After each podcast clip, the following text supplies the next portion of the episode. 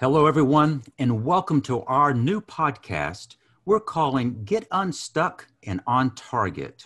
We're speaking with inspiring business leaders to uncover tips and tools to help you break down barriers that are keeping you or perhaps your business stuck. I'm your host, Mike O'Neill with Bench Builders, and joining me today is a longtime friend, Randy Waskell. Welcome, Randy. Thank you, Mike. Pleasure to be here with you today. I'm very much looking forward to spending time with you today. I've known you for a long time, Randy, but for those folks who have not met you, will you do me a favor? Would you share a little bit about Randy Waskell, a little about the company that you work for, and I would be particularly interested in learning a little more about the professional path that kind of led you to your current role. Absolutely. Well, as Mike said, my name is Randy Waskell. Um, I uh, am a resident in the Dalton, Georgia area, but I work for a, a large multinational company uh, with a headquarters in Marietta, Georgia. Uh, the company is uh, the Birla Carbon Company, somebody you've never heard of, but somebody who plays a role in your life every day. Uh, we manufacture carbon black, which is a, material that is used uh, extensively in the rubber, manufactured rubber goods, paint, pigments, plastics industry. we are the world's largest manufacturer. Um, we have uh, operations in 12 countries. I have 16 plants, two R&D facilities. Uh, but we're part of a larger organization called the Aditya Birla Group. It is a family-owned and operated conglomerate headquartered in Mumbai, India, with about 26 different businesses under that umbrella. Everything from telecommunications to chemicals to uh, fiber, fabric, clothing, uh, apparel, fashion, uh, finance, insurance, truly a conglomerate that exists today. Uh, I came to Aditya Birla from a kind of on a, an interesting path. Uh, I'm a chemical engineer by background. I've been working in the environmental health, safety, and sustainability arena for over 30 years in a variety of companies, uh, everything from working for the US government, manufacturing munitions and cleaning up munition sites, to uh, large chemical companies manufacturing plastics and plastic precursors, food ingredients, textiles. That's what brought me to North Georgia and meeting Mike, um, and now working back in the chemicals industry. Uh, I lead the health, safety, environment, and product stewardship function for the company, overseeing those activities worldwide. So, dealing with organizations similar to the EPA, uh, OSHA uh, around the world, and helping our customers understand what it is we do, what we produce, and why it's a safe product to use. Um, wow, you have an impressive background. Um, you, your title, environmental health and safety, and then you said something a little bit I didn't pick up on prior, and that is product stewardship. What does that mean? Well, one of the things that we we have to work closely with our customers is to understand the safety of our product. We we deem that, and most industry deems that as a product stewardship role. Um, helping people understand the efficacy and the safety of your product, the testing that's been done, why that product fits into a particular niche uh, for use. Some of our product, for example, goes into food contact and skin contact, which has very rigorous regulations with the FDA here in the US, uh, REACH in Europe, and similar organizations around the world, providing our customers with the data and details that go into that um, we have toxicologists, epidemiologists, uh, and a number of other scientists that work with us in gathering that data. Basically, I serve as a translator of taking that technical data, translating it to what the customer needs to uh, reassure them that it meets their requirements. Even something as simple as uh, an automobile tire. Uh, we work, you know, about 70% of our product goes into the automotive industry. A large portion of that goes into tires the automotive industry has its own set of quality standards. We have to ensure that our product meets the specific requirements for that.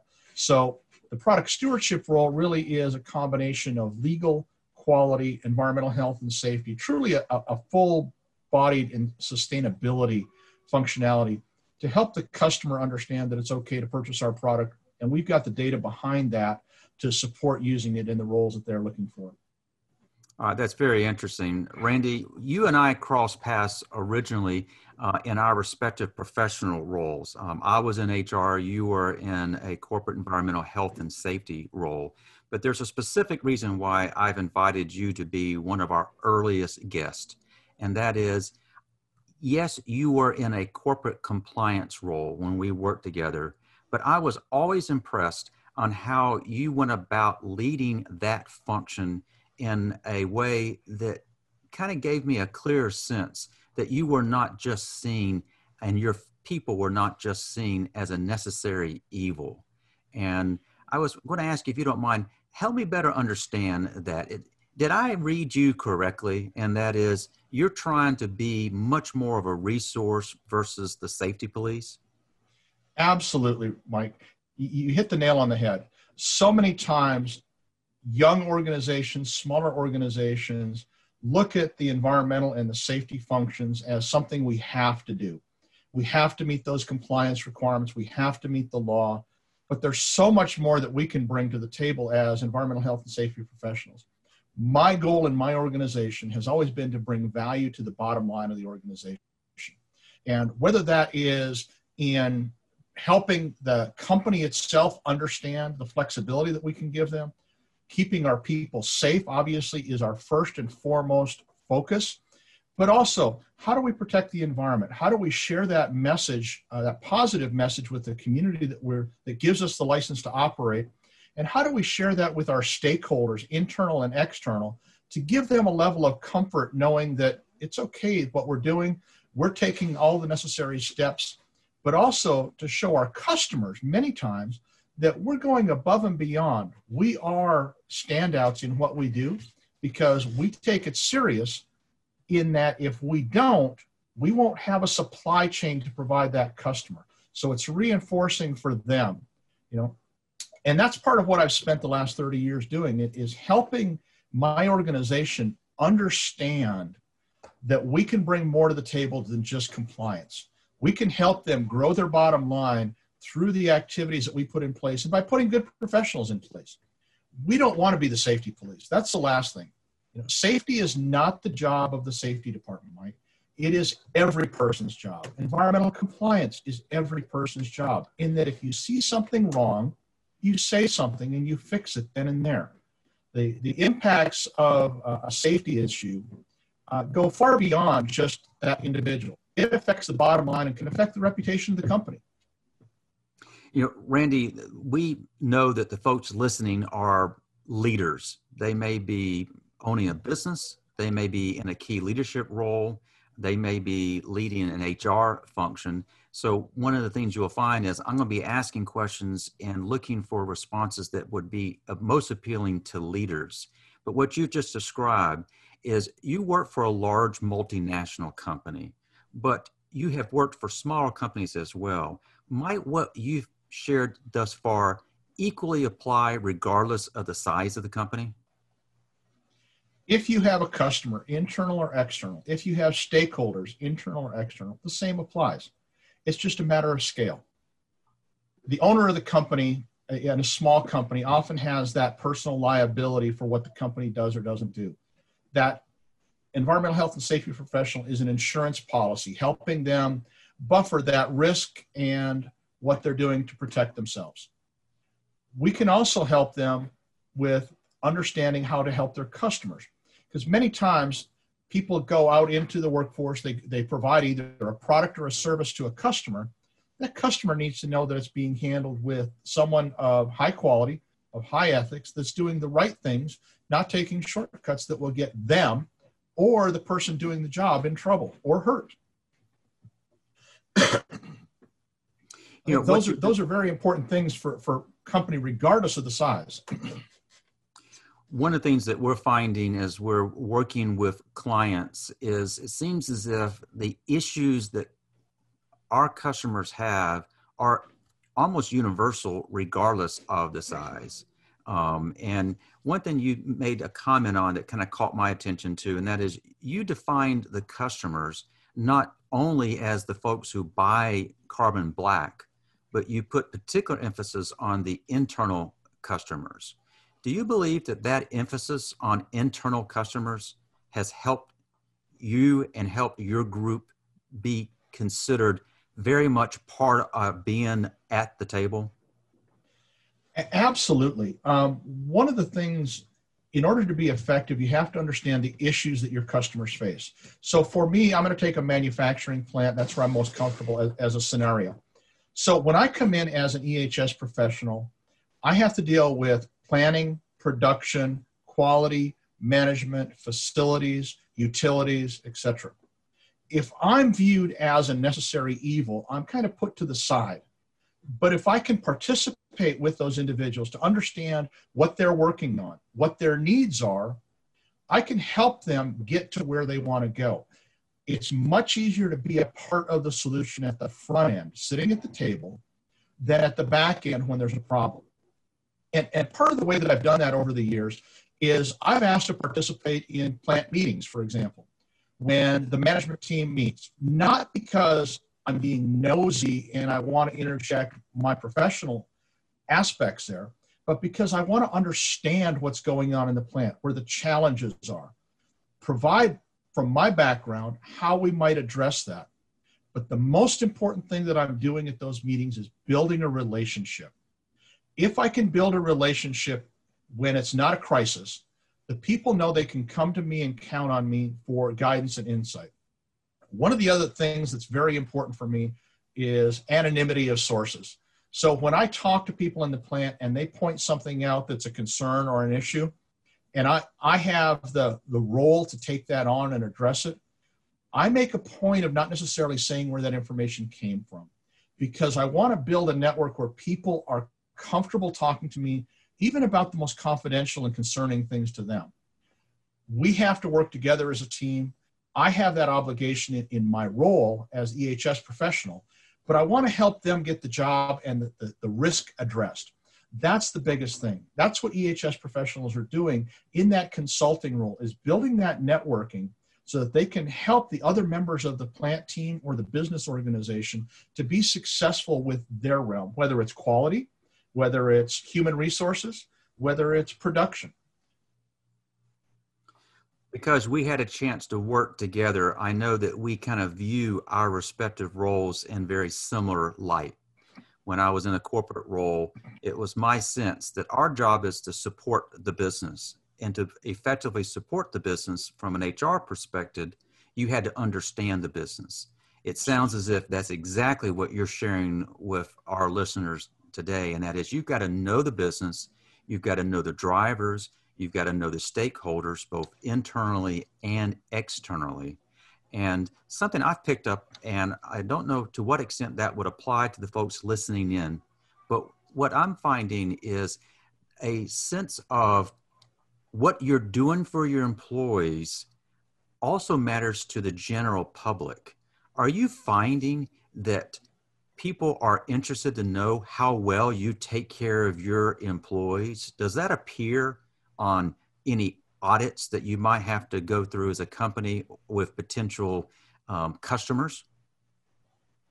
Absolutely. Um, we see a lot of inter- uh, audits coming from our customer base, and I have throughout my career seen a lot of them. When I worked in North Georgia in the textile industry, in the flooring industry, we had major corporations come in and audit uh, the product, but part of what they looked for was the environmental health and safety aspect.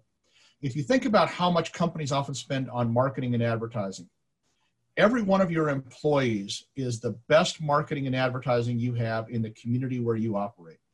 That's critical because that community where you operate gives you your license to operate.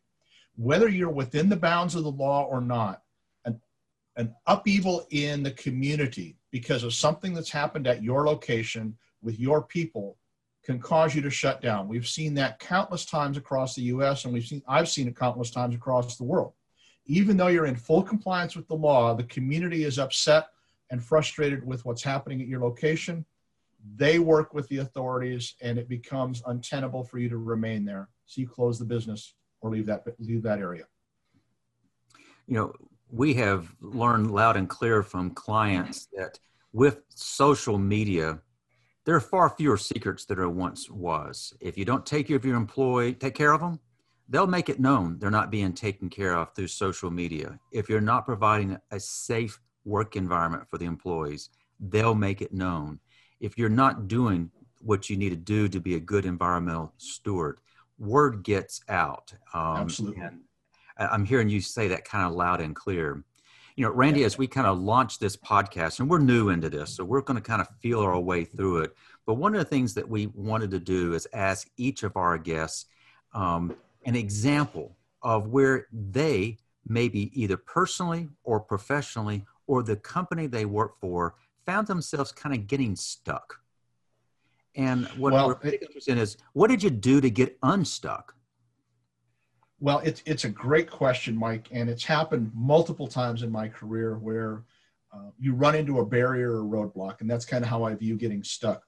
In my role within within Birla Carbon, I'll use that as an example. I came in from outside the organization. Uh, I'm working with a group of people, many of whom have been there 25 plus years. Significant longevity, significant knowledge in the company. I'm an outsider. I'm from outside the carbon black business. I'm trying to work closely with the C suite uh, around the world. Uh, we were organized in, in a multitude of regions, uh, some near North America, some far, Far East Asia.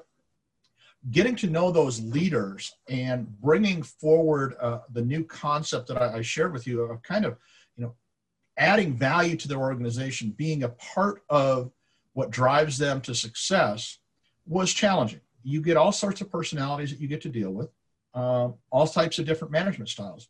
I ran into a specific senior leader uh, and working with my boss. Literally, in my goals, I had one of my personal goals for the year was to build a specific relationship with this individual. That meant taking time outside of what I would normally do to get to know the individual. Whenever I had the opportunity to be in person with them, not talk about business, but talk about getting to know them, them getting to know me as well, getting to know who I am, the character that I bring to the table, and the dedication that I bring to helping them. The other thing that, that helped me with that is even though it was a 13 hour time difference, is making myself available to them on their business hours. Um, it, it was really interesting to hear the feedback that I got with the 13 hour time difference being here in the States, you can imagine uh, five o'clock in the morning is 6 p.m. in their location. 10 o'clock at night is nine in the morning for them, uh, nine or 10 in the morning for them. So that, that time difference can become a real detriment. So very early on in my career, I decided that uh, since I have to drive to Marietta each day for work, or used to before COVID, um, I would take that time starting at about 5 a.m. and be able to interact with my colleagues in Far East Asia during their business day. And they thought that was extremely unusual. Why would you do this? And, and I spent time explaining to them that they are my customer. I am a part of their organization. I'm part of the service that, that helps them succeed, but I want to be a part of their organization. So I have to do business during their time, not on my time. And I've taught that to the junior team members that I have, and it's served us very well. Uh, one of my team members has moved on now to another multinational organization, and she's taken that approach with her and it's been met with a great response from the C suite in her organization. But specifically spending time building that relationship, and it was a difficult relationship. Even, even my colleagues in the C suite said that you're going to have a hard time with this person. But now I've gotten to the point where instead of me picking up the phone and questioning what's happening, I'm getting phone calls from he and his colleagues within his organization of, hey, Randy, this is what could be happening. What can we do, or how can you help us? So, going from reactionary to proactive has been a huge switch, but that's been an investment of time and effort on my behalf, specifically focusing on that relationship. Because once I achieved a stronger relationship with that leader, that trickled down to the rest of his organization, and they felt a level of comfort in contacting me about those things that might have been a little dicey before. Now they're free to talk with me and also now talking with my team because we've all worked on building those relationships. So we went from a, a situation where we only heard about things after the fact, which is very difficult to do halfway around the world, to now being at the front end and engaged as things are happening and before they're happening, to be able to provide real time guidance and assistance to hopefully avoid some of those pitfalls that we have seen and experienced in our careers. So, can we break down some of the things you just shared with us? What I understood is what was getting you stuck organizationally is you had a key internal customer who was known to be difficult to deal with. Absolutely. And you accepted that challenge and you knew that the only way that's going to be changed is intentional effort on your part and your team's part. And what I understood you to say is that you had some added constraints. You had a 12 plus hour time zone difference. You had what would probably be um, cultural differences, not company culture, but literally cultural differences to yes. contend with. And what I heard you say that was really important, and that is if you're going to have effect within that person's organization, it all ran through that person. So that if that being stuck couldn't get unstuck, it meant that your and your team's ability to work with that organization at that location or that region, it's compromised. Absolutely, Mike. You hit the nail on the head. Getting this person on board, getting this person confident in what my team and I can bring to the table. And I say my team and I because it's not just me. It is the people that that work with me and for me that, that are a key part of this. I have to be able to open that doorway to enable them to get their job done. But working through that individual was at the top of my list of activities. That was 20% of our business regions. That was important to us. It was the, the area where there were the most environmental changes, the most needs around safety activity. Um, and now I can, I can say with great confidence that region of the world is now leading our organization safety wise, leading the organization in proactive activities with our risk insurers, with our environment, and helping others understand that um, no, those are excuses. You can get that done. If we can get that done here, you can get that done in Europe, the US, South America, etc. So they've actually become advocates for my team and I because of the investment we've made with them. That's a, a phenomenal example of realizing if you don't take a proactive stance, nothing's going to change. And it sounds as if through concerted effort and investment, and what I'm hearing you say is that you were very intentional in investing time and energy first in the relationship between that key leader. And over time, relationship resulted in uh, rapport. And what I'm hearing you say is that that one example, they went from being maybe kind of lagging to now being leading and seen throughout the world as advocating for what you and your team actually does. That's a great story. You also said something else, Randy, that I want to comment on. I know this about you, but the folks who are listening in might not. And that is, you mentioned that you had a team member who left and went to work for another multinational. And you said it almost with a sense of pride because this person left and it sounds as if the kinds of things that y'all worked there, she was able to take with her there in her new role. And that mentoring that you just described, it felt as if that was a mentor relationship. Is that a fair description? Absolutely. Uh, one of the things that has uh, shocked some of the, the staff that I've inherited as I've taken new roles and leadership roles is that my job is to prepare them to replace me to, for me to share all of the knowledge that I can with them to bring their skill set, their knowledge up to the level that I'm at so I can work on different things. Um, you know, many times it's like, well, why, why would you want to do that? Why would you want to give me all of the knowledge and be able to replace you? Because if I can do that, I can work on other things that may be higher value to the organization than what I'm working on today. And that mentoring is critical and, and part of that was uh, building up not just the technical skills, but the soft skills of how to deal with the C suite, how to deal with leaders, how to deal with that floor sweeper in the plant when they have a concern. The same value goes to both the C suite and the guy on the floor because in my world, they both bleed red. I don't care where I am in the world. My goal is to keep them safe and make sure that we're delivering on the promises we've made to them. So helping her understand that. And unfortunately, I didn't have a growth position for her in a reasonable amount of time. She was presented with a unique opportunity that I told her she couldn't pass up. She needed to take that opportunity. Now, obviously, when she left, there were a lot of tears, a lot of hugs, but we have stayed in touch. We continue to work together now as peers and with different companies, different learning.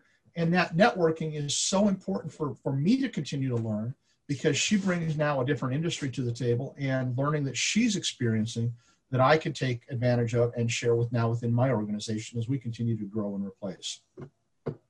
Randy, I love the humbleness in which you just shared that, and that is she's went from being uh, a direct report to being a peer, and in doing so, it means that you could pick up the phone and compare notes. She could do the exact same thing with you and lean from each other. Um, that would be probably the embodiment of what is it we're trying to accomplish with these podcasts. We would like to introduce folks to leaders like you who understand the big picture of leading, understand that what goes with leadership are the things that you're just describing. You have to invest in relationships if you're going to build trust, if you're going to have rapport, if you are going to be seen as a contributor uh, amongst senior leadership.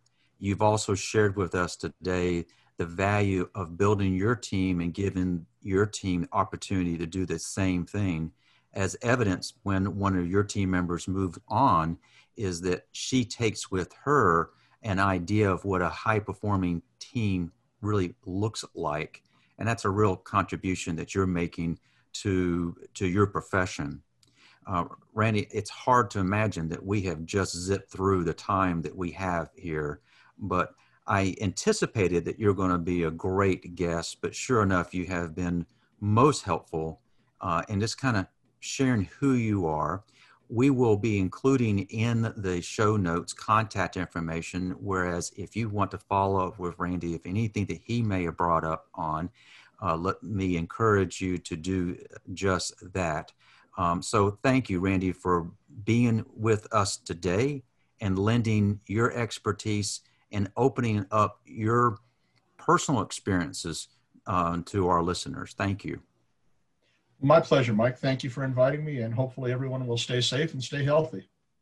Well, I trust that's going to be the case. And as we kind of wrap up, I do want to thank everyone who has joined us for this episode of Getting Unstuck and on Target. We're lining up great guests like Randy here because I'm confident you're going to enjoy getting to know them. And we have found that Thursdays have been kind of a special day for us at Bench Builders. And for that reason, we're going to be uploading the latest episode of this podcast every Thursday. Um, we hope that you're going to subscribe to this podcast, be it on your favorite platform, be it iTunes, Spotify, and we encourage you to invite your fellow business owners, key leaders, and HR professionals to do the same. For those who prefer a visual format, you'll notice that we have recorded this in a video, and we're going to be uploading this segment um, on YouTube, and you can access it um, uh, through our website. You can subscribe uh, by going to our website, bench-builders.com, and there will be a drop-down box, and you can simply subscribe to it. And we hope you'll do just that. Um, when you go to the website, you'll also have opportunity to subscribe to our blog, and we hope that the kind of information we're sharing you'll find useful. But again, I want to thank you for joining us today. We hope you've picked up from Randy some tips that will help you get unstuck and on target. And until next time, be safe. See you soon. Thanks, everybody.